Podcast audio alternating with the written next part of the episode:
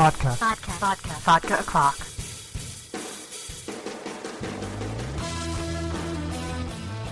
Hey everyone, it's Amber Love from AmberUnmasked.com, and you're listening to Vodka O'Clock Podcast. Uh, the website and sometimes the show are for adults only, but today is a family friendly endeavor. So um, we're kind of back into the swing of things. I didn't even realize that I had already put out 100 episodes like several episodes ago. So we're sort of like post celebrating 100 here, even though we're like at 100 and something. So uh, I hope you enjoyed all the coverage from the special edition NYC Comic Con that I delivered to your nerdy little hands a couple weeks ago. And uh, the, uh, I had recorded several of the panels there, so I hope you guys go and check those out. And today I'm talking um, a, you know, stepping aside from comics to delve into a whole new world that I talk about about twice a year, and that's the world of gaming. And today's guest is Avonelle Wing. Avi is one of the organizers of DexCon, which is one of the massive gaming cons held in beautiful Morristown, New Jersey. So, Avi, welcome aboard. Uh, it's a pleasure to be here, Amber. Thank you for having me. Um, so this is the 17th year of DexCon, am I right? Uh, this is the 17th DexCon. We took a break between DexCon 6 and DexCon 7, so we've actually been doing this for 25 years. Oh my goodness. Yeah. Okay. Okay. Yeah, because it's uh, like when I when I realized that on the uh, you know the website it said DexCon 17, I was like, that is quite a legacy to have under your you know under your belt. Uh, I'm really proud of the fact that I've actually personally been involved now with 17 DexCons. So when um I've only been going to the show, like I go to the, to the DexCon and to Dreamation, and I know that Double Exposure runs like a bunch of other things too. Uh, so my experience is I get to the the beautiful Hyatt Hotel in Morristown, and it seems to literally take up the entire hotel in the most casual way possible. It's uh, you can see people that aren't con goers um, that still you know can just saddle up to the bar and whatever. I, I mean, it's just it's a beautiful hotel, and it's a really great little town. By the way, if anybody's like not been there, it's um there's plenty of pedestrian stuff to do, just walking around the square and going to the all the eateries and everything like that. So, um, did you start at the Hyatt? Have you been there that this long, or was it so, like uh, an, an evolution to get there? It was definitely an evolution to get there. We have moved hotels several times. Uh, as we expand, we outgrow hotels. Um, sometimes hotels outgrow us if they end up with uh, a significant enough chunk of business that is more corporate. They will decide that we just aren't their their audience anymore. Um, and that's kind of what happened before we came to this hotel. Our last hotel was deciding that we just weren't the market that they were focused on anymore.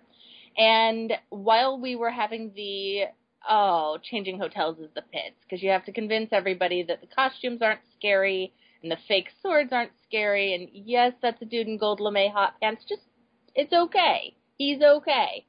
Um, once we were sort of in the middle of this, oh no, we're going to have to find a new hotel, the Hyatt actually reached out to us. And they were like, no, no, it's fine. Come talk to us. And we're like, I don't know. Are you sure what, you understand what you're getting into? And our community is a really well behaved, very considerate, very community minded group.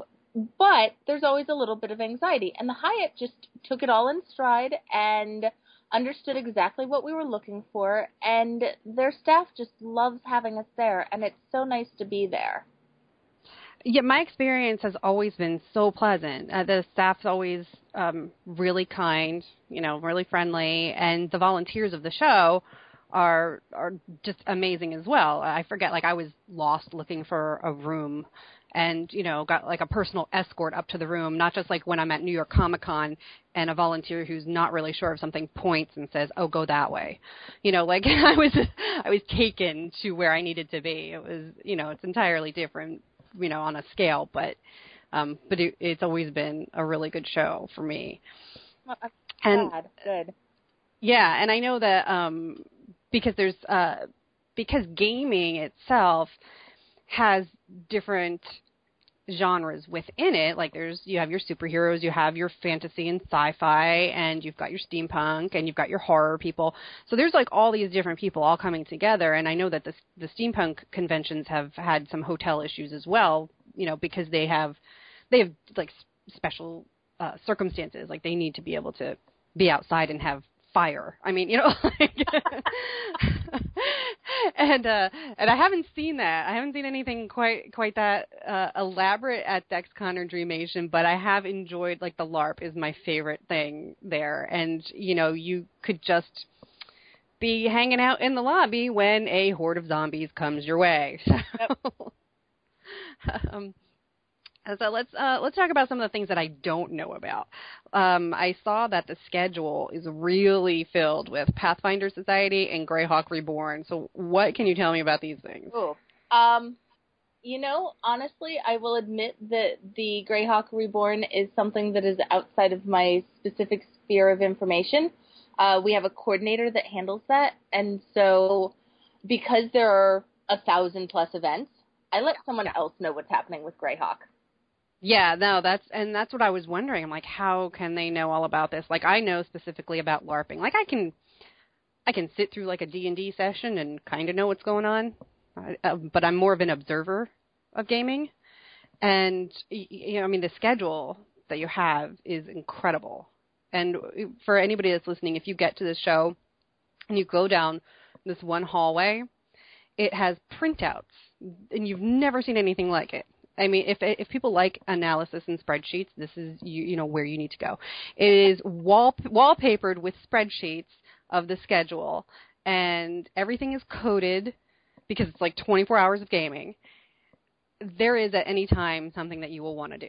So um, I don't know anything about Pathfinder and Greyhawk Reborn either. So um, there I just know that there's a ton of it. so the way the reason we are able to do this, we are up to four conventions a year. We've got DexCon, which is our flagship convention. We have Dreamation, which is fundamentally the the little sister of DexCon. We have two other conventions that have completely different focuses. Plus, we run a playtesting hall at Gen Con. So you can imagine that a lot of our lives go into the organizing and the coordination. So there's no way for Vinny and I, our chairman Tiny, uh, our director of operations, or our vice chairman, to know all of the pieces that go, or the the minutia of all the pieces that go into, for example, a Greyhawk Reborn campaign. And so we have an entire army of volunteers behind us who have their pulse on board gaming and what's coming out of Essen and what was hot at BGG Con and we have people who, you know, we've got something like um, 22, I think, different groups that are people who are responsible for running LARPs. And so they know they're exploring the edges of the genre. They are on the cutting edge of what's happening in LARP right now. Um, we have the indie game explosion where there are people who are independent game designers who are bringing their stuff, who are publishing things. And so we have coordinators who stay on top of being aware of what's happening and bringing us things so that we aren't trying to be in every place all the time. Right. I love talking to those uh, indie game creators because they, um, yes, they are there to to sell. I mean, they're there to sell their idea and their product, but some of them are there for testing. Right.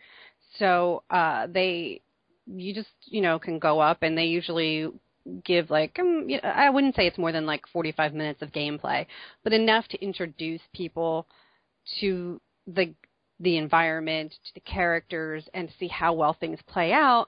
And if need be, they'll take your changes, they'll take your suggestions, and and take it back and maybe come back next year and you know try to implement things in a new revision. So I think that's like an incredibly interesting opportunity for people who like the the like back end development side of games. Like you can go and and not only play, but you're sort of a contributor in that way that you're giving live feedback. And you know that's not something that you can do if you go to a monstrous event to check out the latest thing that Sony has. Like by the time you're in beta for for Sony, there's there's not a whole lot of feedback you're going to be able to give. We really pride ourselves on being a launching pad for people that have a great idea and just need sort of a nudge in the right direction to find their footing in the industry and to make the right connections to make their game a reality. And we really enjoy seeing what's the brand new and what people are working on. We actually have so many small companies that have asked us for demo tables to interact directly with their audience at DexCon that we had to completely rearrange how we're setting up the front lobby to make sure that everybody who wants exposure gets the exposure they want. That's really cool. And it's a really good uh, compliment be- to when you you have like the big stars of gaming come out. Like I, I'm not sure if it was DexCon or which event it was, but like you had like John Kovalic from Munchkin, right? Um, Steve Jackson out last year. Steve Jackson, okay. I mean, these are you know that's these are names that you see on the packaging, right? so, um, so it's like every single level. There's um, there's somebody there for you to talk to and ask if you are interested in building your own game, how you would start that and the process of it. And um, people want to talk. They want to answer your questions. Absolutely. Metatopia, our fall event, is the one that is more specifically targeted towards people who want to become game designers. It's more of a industry show and a professional development convention. Um, but DexCon really is the, the event where you get to sit down at the gaming tables and play with these people. And they show up and they're players like you and they want to participate in, you know, the Fate games or they sit down and play Midnight Fiasco, and you get to sit down at the table with them. Yeah. Yeah. And um, you know, and if you always wanted to to break out your own cloak and sword to do that, you can you can do that.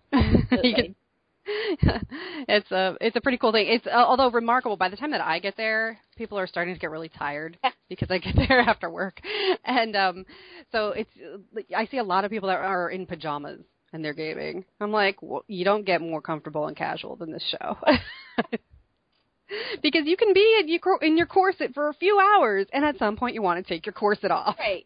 and people are just as happy to see you at the gaming table when you show up in your PJs. They're like, okay, and now we're going to sit down and play this.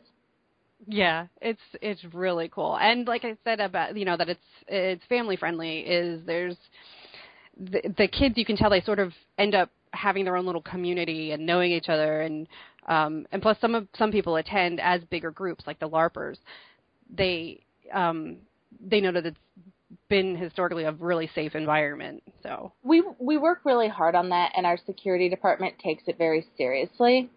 Um and if somebody is being a problem we usually are aware of it before it turns into a bigger issue um, we work very hard on making sure that we know who the parents are that have kids with them.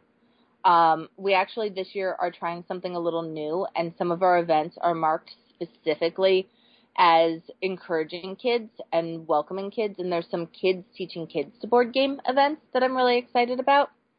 Um, Clark and Amanda Valentine have really worked with me to spearhead making sure that not only are there games where kids are welcome, but there are games where kids are encouraged to participate.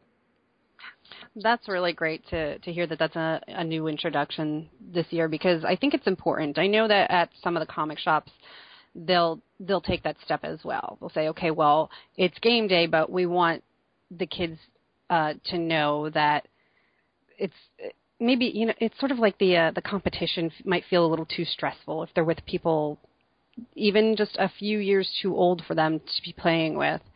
You, they just they need to feel like the anxiety is not there and that it's okay for them to just chill and be a kid. Right. Well, and there's a difference between playing a game with a kid where you have to understand that they're going to pop up out of the chair and walk around the table twice before they're ready to take their turn. yeah, absolutely. You know, if I have a hard time sitting still for a three hour board game, you're not going to have a seven year old that can sit there for and be focused on it at the same level, but they do participate. And I want them to feel like there's a space where they can engage in the community and be part of what we're doing in a way that is age appropriate. Right. And at the same time, because this is such a big show for 24 hours that goes on and on, there's plenty of adult stuff to do. Absolutely. We also made sure that the kids' stuff was timed in such a way that there's time for people to have breakfast, there's time for lunch, and then in the evenings it's, you know, more adult focused scheduling so that we you know, we're assuming that kids are going to bed at a certain point and we don't need to be as aware of scheduling for them during those hours. Right. And um I don't know, have you ever thought or gotten the feeling that kids are afraid of any of the costumes or anything like that? No, never. Did, they're okay with it? Okay. I've Because I- never had, you know, I've had shy kids, but okay. um, our community is so receptive to kids in the space that if if we were to ever have an instance, the likelihood that the person in the costume would take off their hat and get down on kid level and be like, "No, I'm just a dude in a costume," is incredibly high, and I can't imagine that it would be an uncomfortable situation for very long because our community polices itself and is like, "Oh, there's a scared kid. Let me let them know that it's just like someone on TV. I'm just wearing a costume." Okay, because I know that because I help organize events too, and one of the things that we have to stipulate is that um, because and it wasn't like our, our own thing; it like came from parents who are customers of the store. Um, was that they didn't want scary costumes around, and you know if you're doing an event in October, that's kind of sometimes really hard to ask. Yeah, we've never Like we've never run into that, but the event that we have in um in late late October, early November is the industry event. So we've never run into that with a with a convention. Uh, but I I can see where that's a hard thing to work around. Is is there? Oh, I'm sorry, I got a little bit of feedback. Um, is there LARPing for kids, or is that something that kids do, or do they just like wear costumes once in a while and run around? Some of the LARPs are kid friendly. Um, if someone is interested in finding kid friendly LARPs, you just go to the website and there's a link for the schedule and a link to LARPing. And um, you look for things that say all ages and beginners welcome. Those are cur- kind of the two current keywords that indicate that kids are welcome. And some of our GMs are really good at getting kids involved. Uh, there's a Homestuck LARP, which is targeted at the teen tween sort of age range, and it's actually being run by a 14 year old who's working diligently as we speak to finish up her character sheets for a 30 person LARP. That is huge. I see those characters at every convention. Yeah. Yeah. And I don't know anything about it. I just know that like my my best friend's daughter's like super into it too. He's like, you know, he has to know what it is. He's like, I can't believe that I know this. I'm like, of course you know this. You have you have a teenage daughter. I I keep trying, and what I end up saying to my niece is, I think I'm just too old for this.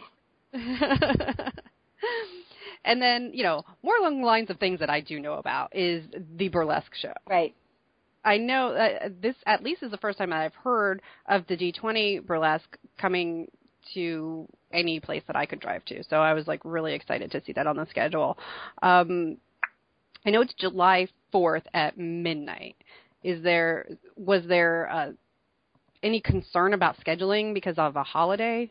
Uh, we did have a conversation about it. They were a little concerned, and um, you know, obviously, there's a lot of things happening in New York City on the holiday weekend. Um, but we are having an interesting effect, and it's something that we've seen time and again that our attendance actually gets a bump from happening on the holiday weekend.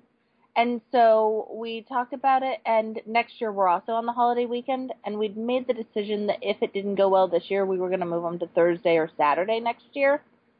Um, or I guess Thursday, whichever ends up being off the 4th of July. Um, but once we started getting registrations, we saw that there wasn't really a concern because they're not seeing any dip in numbers at all. Does Morristown have? Um, do, do you know if the town itself is having any festivities? Because it's a pretty historic town for New Jersey. Uh, they they always have something going on. It's it, they take their colonial history very seriously. And Very, very seriously. So I figured that there was a good shot that if you know people were running around as paladins and zombies, that they might be seeing George Washington run through the park as well. I keep I keep trying to find like the core reenactor group in Morristown to pull them in. I, I, I think it'd be great. Yeah, no luck so far, I mean- but we're working on it. If you're listening and you're part of that reenactment corps, come see me. Yeah, absolutely. Because I mean, I heard that Ben Franklin was wandering through Wizard World. So That's awesome. you know, it's if Philadelphia can have a Ben Franklin, I think you know our our double exposure gamers would love to see a George Washington. Um, so let's see. Uh, there's lots of LARP. There's burlesque. So yeah, again, I'm like really excited to see the burlesque. And the oh, the one of the things that that caught my eye, um, and hopefully you can explain better what this is, was the there's there's all these challenges on the schedule, and one of them was called the five thousand dollar interactive puzzle challenge, and it's it sounds incredibly um, like uh, tense. Like you get locked in a room and you have to you have to figure something out just based on evidence that you're given. this is going to be the third year that Vinny runs the interactive puzzle challenge, and it is really intense. You show up at 8:30 in the morning. At 9 a.m., the doors to the room lock. No one, no one leaves. No one enters. You don't get any cell phones. You don't get to keep your watch. There's a clock on the wall that counts down the time. And if you, as a community, solve the puzzle within the first hour, um, it's a five thousand dollar prize. Each hour after that, the uh, the prize money ticks down. So at 10 o'clock, between the 10 o'clock and 11 o'clock hour, if the puzzle is solved, it's $4,000. And there's a mechanism built into the challenge to determine how the prize money is split. Um, and it is absolutely intense. Um, it is, it integrates all sorts of different puzzle components. Um, have you seen the advertisements or participated in the locked in a room thing that's hot in New York City right now? No, I haven't seen those. Oh, there's there is a company that literally uses like they found a way to monetize their office space after hours and they have these puzzles that lead you to a clue that leads you to a key that gets you out of the room. And you go and you pay them like 20 bucks to participate in this thing. You get a team of like 5 or 8 people together. And it's very similar to that except that it is a series it, it is more than one puzzle that all interconnect to give you a an answer. And I'm interested to see because last year's team, last year's competitors did better and came closer to solving the puzzle than the year before. And so I'm thinking this year might be the year that someone gets it. Do you think that people um, most easily decide to attack the puzzle as a group versus um, you know, any loners that just say, no, I'm going to solve this mystery on my own? There is no circumstances that I can imagine a loner winning. Uh, the first year we ended up with a room full of loners and they all sort of milled around each other and worked at cross purposes and I wandered in and out a couple of times through the back door and was like, wow, they are all like off chasing different things and I don't know that they're ever going to get two pieces put together at the same time. Um, and that's actually why I think last year's group came closer, is that they split up into factions and were actively divvying out tasks and working on things together. And so maybe this year's group will realize that they can't do it as loners and they need to coordinate. It sounds like a, like the best structure to handle that. Like you know, like a survivor reality show type of situation, but you're doing it based on on a mystery. Yeah. And and you don't know what what the puzzle even is that you're solving. I mean the when you go to those um you know real live action mystery dinner things uh, you you know you see it before you you see the somebody get murdered or or you know there's a body somewhere whatever whatever the thing is but in this case is it just that you get you're just getting these objects. Yeah, so the the puzzles follow known puzzle construction principles. So if you've ever done a, cryptogram, you might recognize certain components and be like, "Oh, I understand what this is." Um, Vinny has actually spent years studying the the art of puzzling and of those types of brain bending challenges. And so um, he pulls all of his experience and all of his knowledge together into one room. And so there may be a number puzzle sitting next to an object puzzle where you have to figure out how the objects fit together. Um, and I will tell you there there is a mountain of props that is probably six foot tall and six foot across in my living room right now for this puzzle challenge. That sounds so intriguing. Yeah. I think I, I would fail spectacularly. like I I I'd be the person like clawing at the door, you know, like I can't do it. I just can't. we get a bunch of people that are really intense about it, and it's fun to watch them start to unfold it. That's good. Well, you know, I think um when people like gaming, I think they it's it's a, sort of like a different mindset. They they like to um enjoy working towards something, not just the answer. Right. Right. And that's you know that's what uh certainly what the RPGs are all about. Yes. You know, you might be after the the ancient talisman of you know Tibet or something that in a pyramid, but the game that's not about that's it's not what it's about. Like it's about getting there. Right. Um, the now I know that the um, previous layouts you had you had like the the game developers in the front lobby, and you were saying that the you restructured that a little bit, and um, then the LARP meetups were in all different places, and then the the lower level had the miniatures. Yes. And I didn't know that there was any actual gameplay going on there, if it was just people who like those sorts of things just kind of hanging out and chatting. That's all it looked like when I would go down there, and it was spectacular. I mean, it, you feel like Godzilla when you walk down there.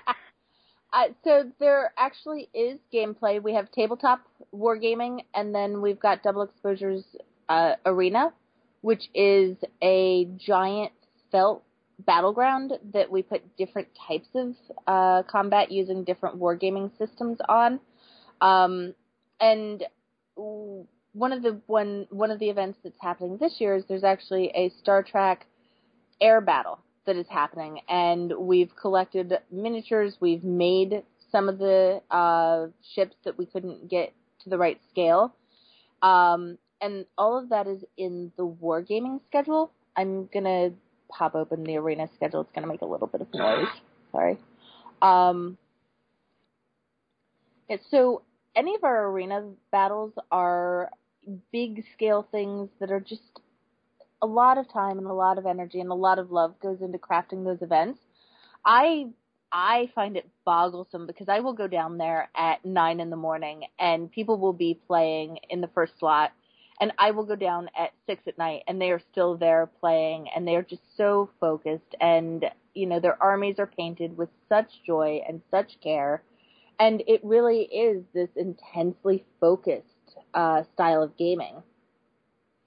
I noticed that too, um, because it's again, it's not always about it's not always about winning anything. It's that there's so much care and attention that goes into whether it's something that they can construct by hand or if it's the little pewter things that they're painting. Um, and then eh, they you know gathering all the environment you know like the different grass and trees and um, vehicles and, and stuff like that. It's the sort of the people who like models obviously are going to like miniatures but then miniatures serves this other purpose as well for more than display if you want to if you want to do more. Right and there's you know and then there's this gameplay aspect of it. So since i've i'm i'm used to seeing the games where like you said you had like the the green uh layout for for grassy looking stuff and mountains and everything.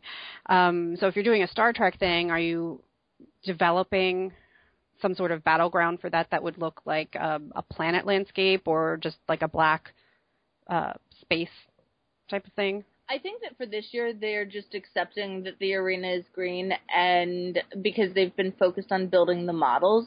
But there was definitely some intense conversation in my living room about how to convert the arena into a star field. Okay, because that would be pretty cool. But I, on the one hand, when I think about seeing spaceships against green, it really makes me think about movie making. Right. So I if I were to see that, it wouldn't jar me at all. I would just be like, oh, you know, you know, so that you can take a picture of it and then remove the green. right. Now, um, so for our, our, our, last little bit here, I one of the things I was wondering is, um, since you're the organizer, I wanted to ask specific questions. I think only somebody who's uh, a staff member might be able to answer. Do you do you know like how precisely how many attendees that you get? Um, we have seen a significant increase over the last. So moving into the Hyatt Morristown has been really good for us.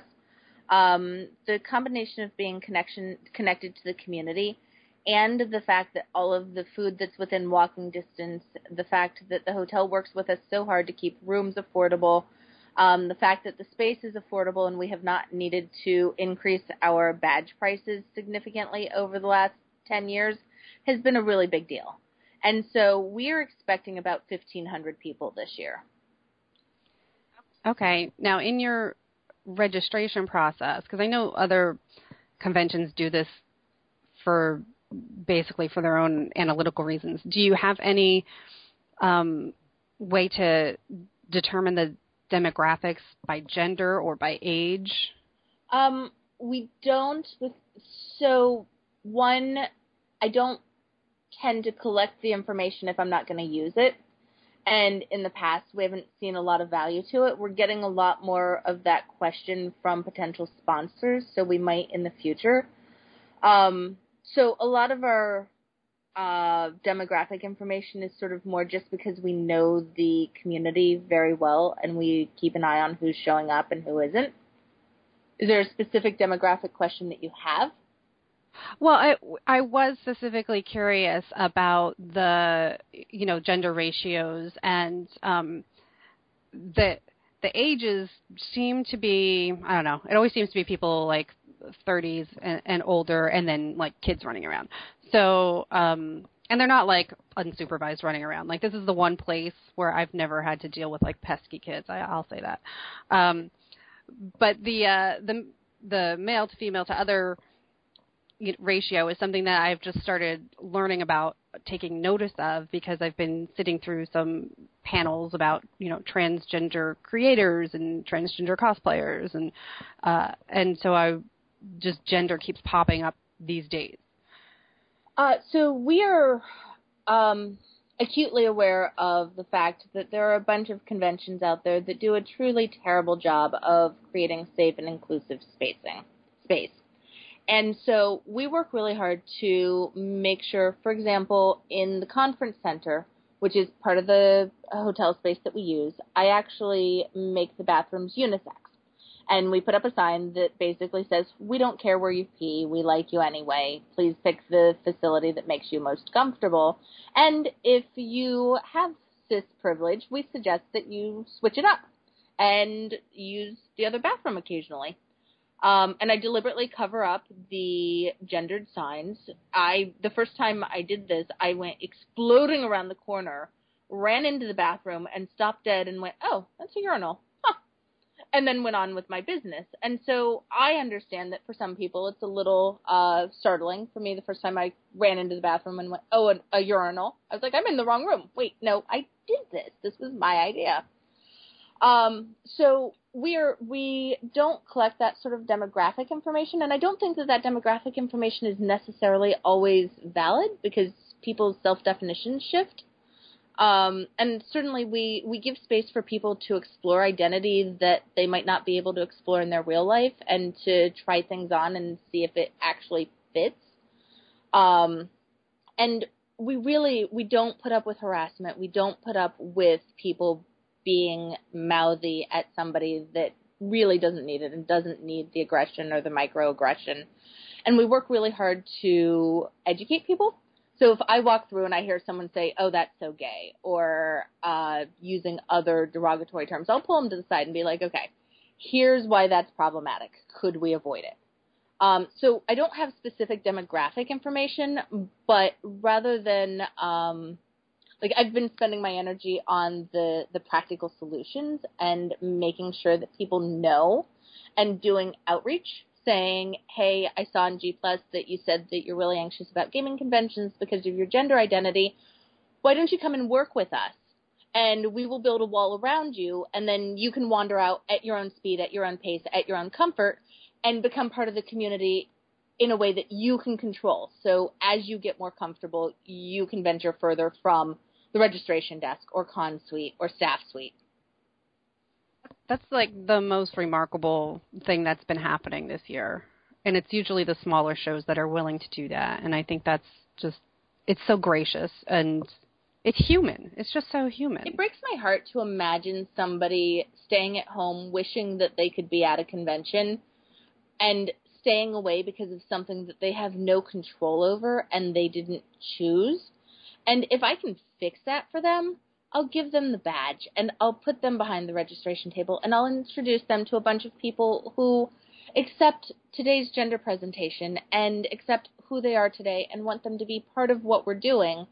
And it, it makes me so proud of our community that when someone shows up and I say, look, you know, I'm bringing in someone that's got a little bit of anxiety, they're like, oh, we got this. We've done this. No sweat.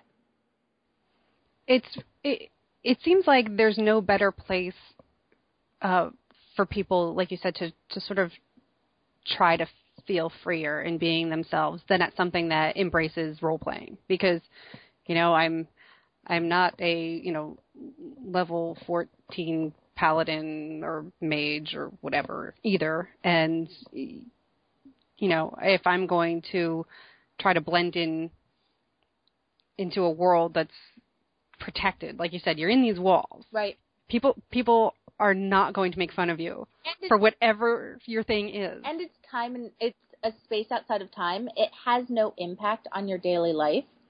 I right. find camp, especially campaign play LARPs, really interesting to watch.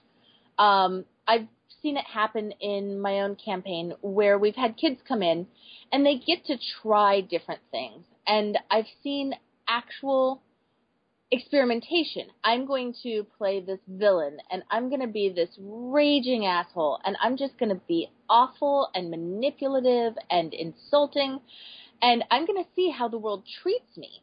And it's not always conscious or it'll be, you know, this time I'm going to roll up this character that's a real sweetheart.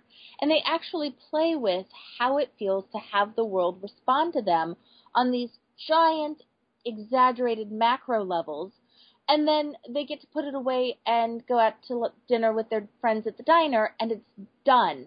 But they've had that experience of being the villain or being the outsider or being the leader. And I've watched over the years I've had the luxury and the privilege of watching kids really sort of refine their sense of self based on these experiences at role playing tables and in LARPs where they've gotten to see how people respond and adjust accordingly and it's really profound. It is, and it's not you know, and it's not even a thing for awkward you know teenagers or something like that. Like I I went and sat through one of the the supervillain LARP, right? And I'm somebody who's really comfortable speaking when I know what I'm supposed to be saying. Right. So I never had theater training. I painted the sets and, and, and built stuff for theater. I, I didn't act ever, and I never did improv. So I was there just trying to cover the the session from a, a press perspective, and they're like, "No, sit." I'm like, "Oh my God, what do you mean?" and so I sat, and they pulled me in, and I and it took a real while for me to just say, okay, well, this is my character, and I'm, you know, this bitchy, self-important, you know, supervillain, and it was it was a strange experience, uh, be, you know, and yet really, really useful because I don't go to board meetings and have to stand up in front of people. That's not what I do. But I can, you know, but I can grab a microphone and talk about something that I'm comfortable with, like comic books or something, you know. Um, so it was it's the sort of thing where there are skill sets that I think we need in life that we're not necessarily taught. I played in Lizzie Stark's Mad. Lizzie Stark brought Mad About the Boy over from Nordic LARP and ran it October two years ago. And I am still talking about the ways that game changed me and the things that game taught me about myself. And at the point that I played, I'd been LARPing for 20 years. And I came out of that game shaken to my core, and it was absolutely transformative because it challenged my sense of self. And it was an all women game. There were only a few men on staff, but the entire campsite, for the most part, was 45 women and three or four men that were doing support positions like cooking.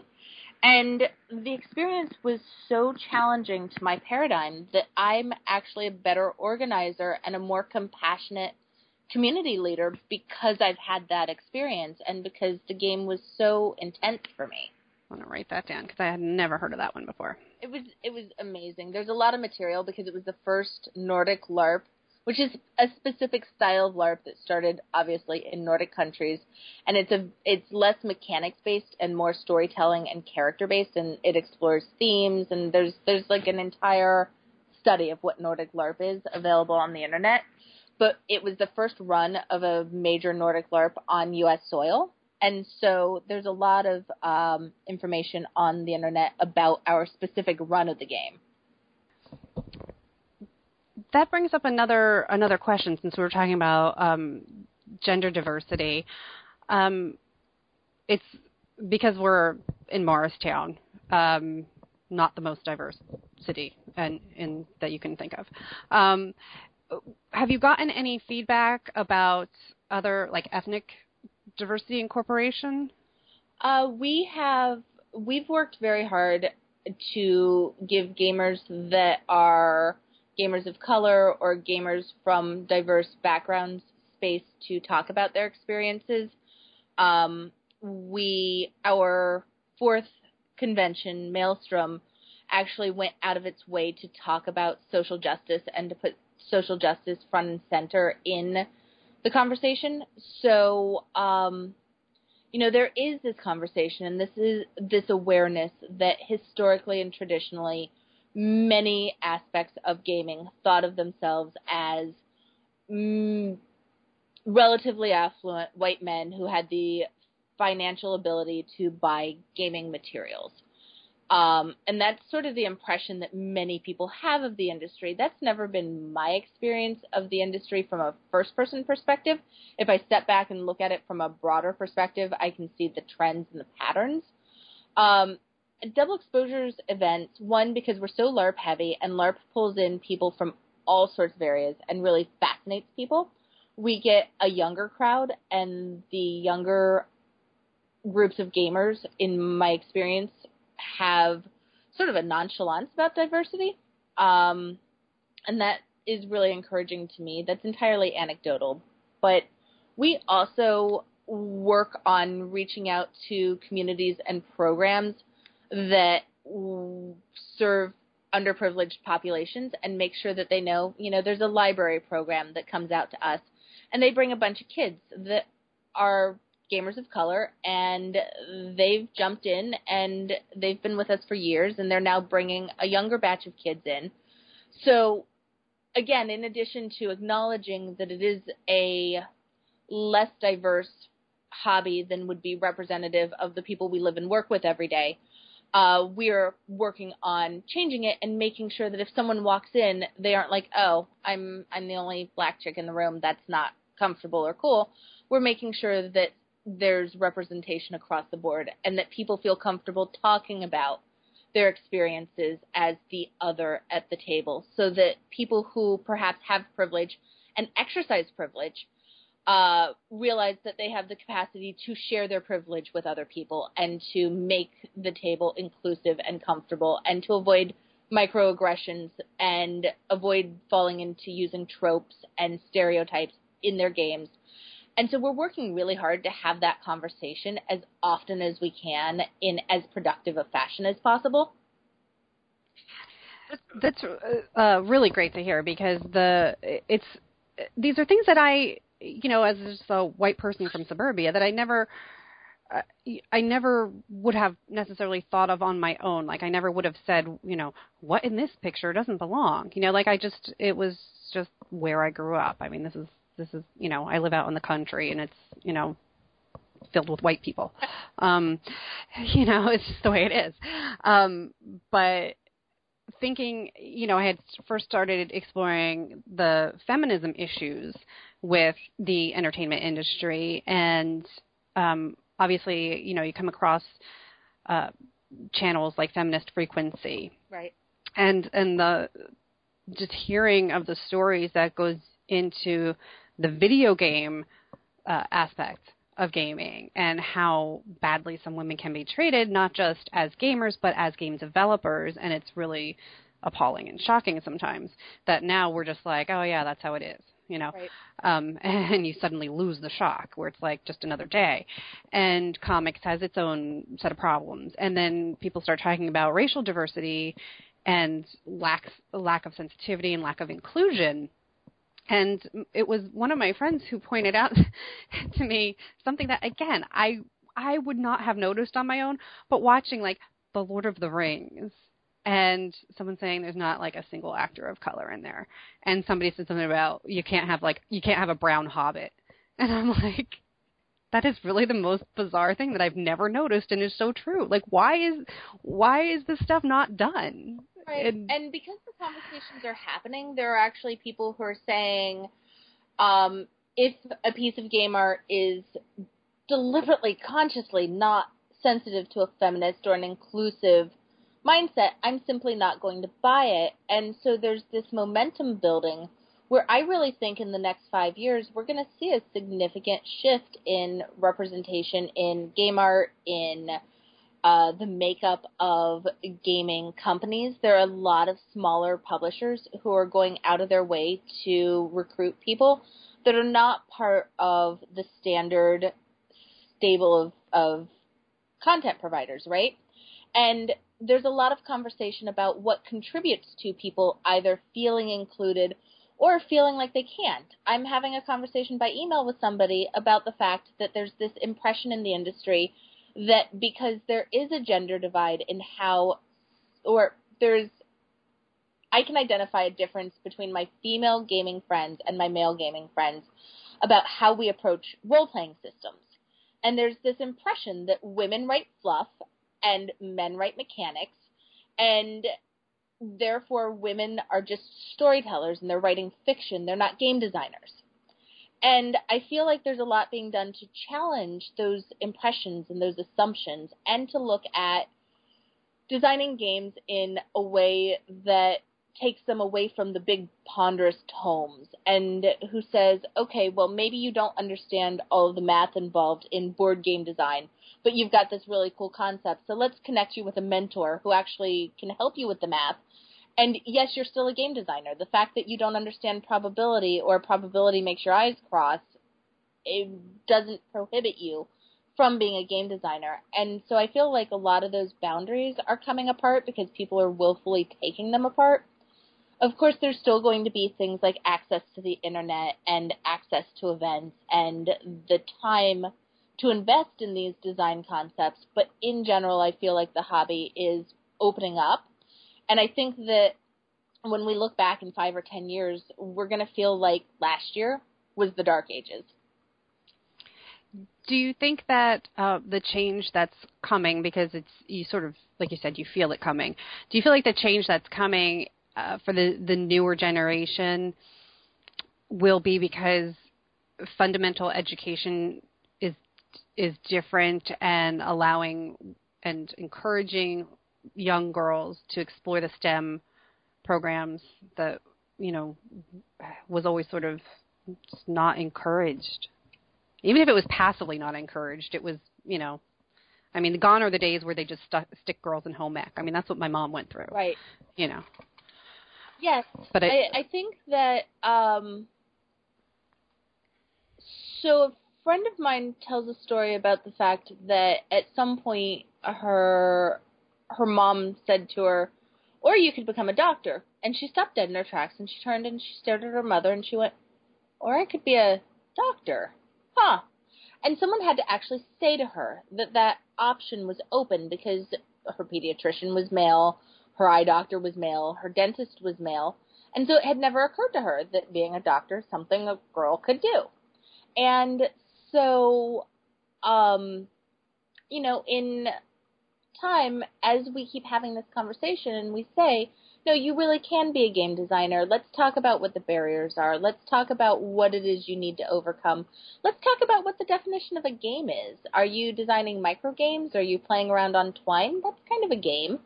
Um, and so as the conversations happen and there's more you could being thrown around, I think more people will consider it and explore it and claim it as part of their identity.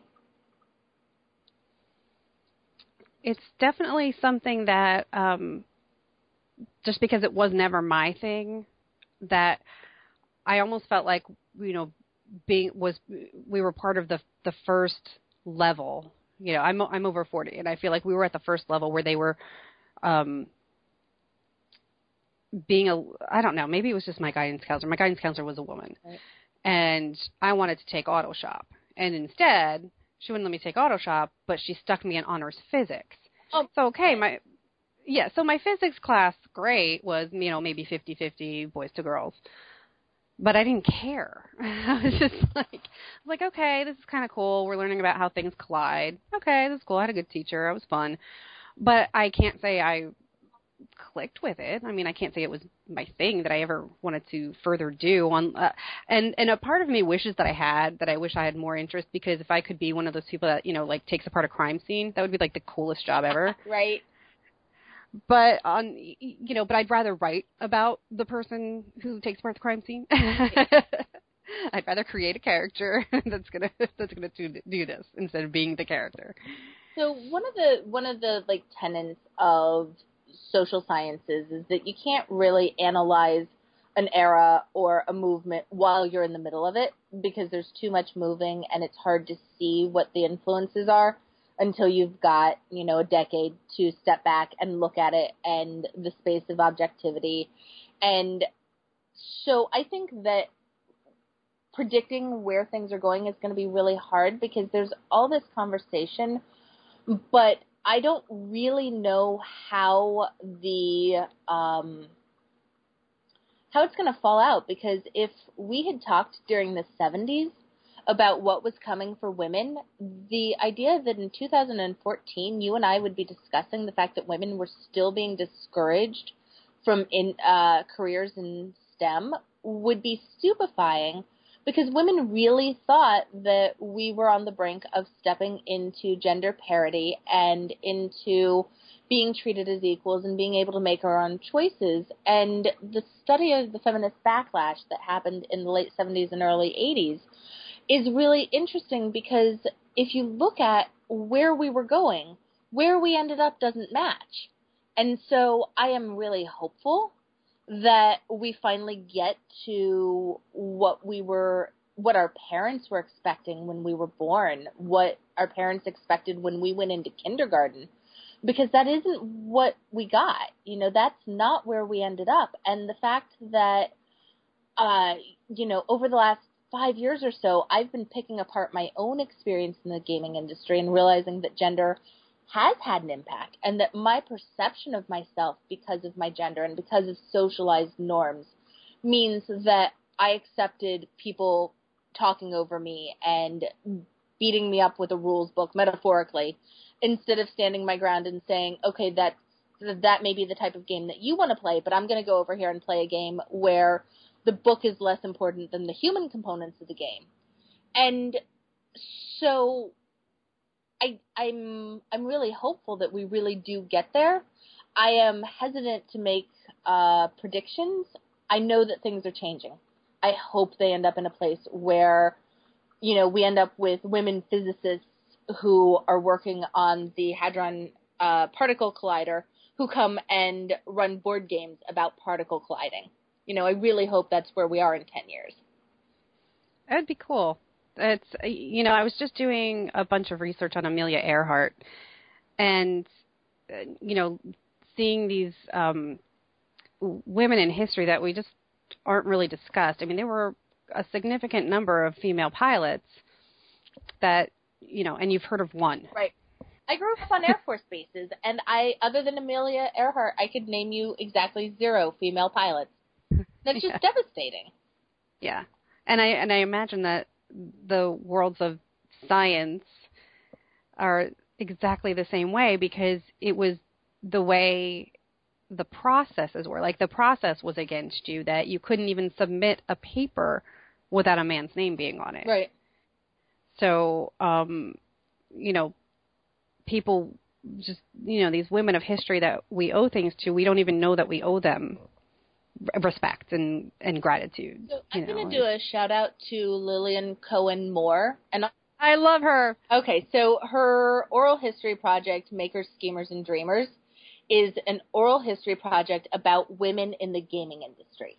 And she is working on bringing those stories forward and making sure that the contribution of women who perceive themselves, because they ended up in administrative roles or support roles, perceive themselves, or even, you know, they started out as copy editors and then they took apart a book and rewrote it and made it manageable. Or they, you know, they wrote setting and so they got relegated to fluff and so they didn't view themselves as contributors to the gaming industry. Um, she's working on, or even they didn't get bylines because they were women and the men in the group took the bylines and they didn't fight tooth and nail. Um, and so I think that everybody should be keeping an eye on Lillian's projects because she's just, she's doing something really profound and digging through the edges and the forgotten history of the gaming industry and really making sure that the contribution of women in this profound transformative art form do not get lost. I, I she's been a guest on Vodka O'clock before, and I we we interact on Twitter, and she is a just very easy to ask questions to. That's one thing, right you know right off the bat. Um, so if anybody wants to ask her, uh, you know, her opinion on either gender issues or just the you know something interesting about gaming, if you have any of those, she's really just the person to go to. Um, her her Twitter is Lily or it L I L Y O R I T. Um, and I know that she's also involved in this new type of sort of like a game. Sort of I don't know if it's if it's a game or what it is, but that um Storium. Storium. Yeah, like I would describe it as a storytelling platform. Okay.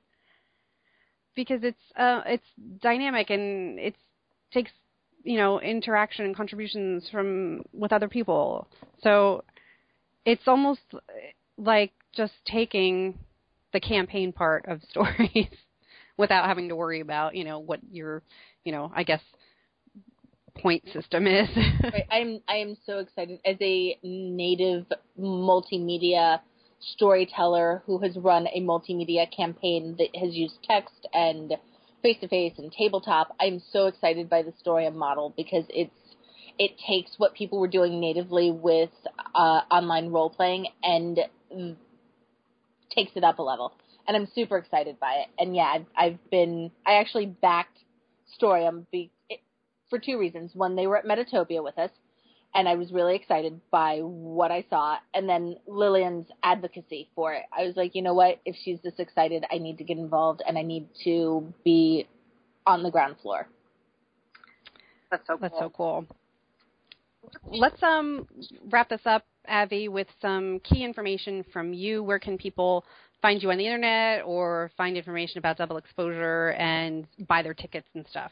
So the website is dexposure.com. It's dexposure.com. Uh, you can follow links from the homepage. If for some reason any of our links are not working, try changing your browser. Uh, we discovered earlier this week that we're having a browser conflict with one update from, I think it's Firefox. Uh, so we are in Morristown, New Jersey from Wednesday, July 2nd through Sunday, July 6th please pre-register because then we know you're coming and you can sign up for games in advance. All of the instructions for doing that are on the website. If you have any questions or concerns, drop email to dexcon17 at dexposure.com. Uh, we are tied to our email between now and the convention opening, so we will see it. We will respond. Um, you can find me at Twitter at Avonelle, A-V-O-N-E-L-L-E. And I am Avonelle at dexposure.com if you have any questions and you want to get in touch with me for any follow up.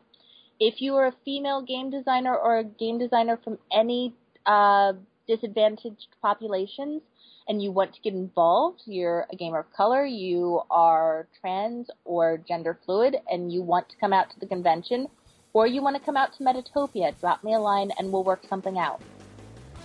Thank you so much, Abby. This has been such a pleasure. It's my pleasure, Amber. All right, I will be seeing you very soon in a couple of days. Um, you guys, uh, you can follow me at Elizabeth Amber on Twitter as well. Everything else is, of course, at amberunmasked.com. And uh, I'll be bringing you some uh, recaps of my time that I, the little bit of time that I get to spend at DexCon, because uh, I'll be, I will not be 24-hour gaming. I will be at my day job. so, thanks as always for listening, everybody. Cheers.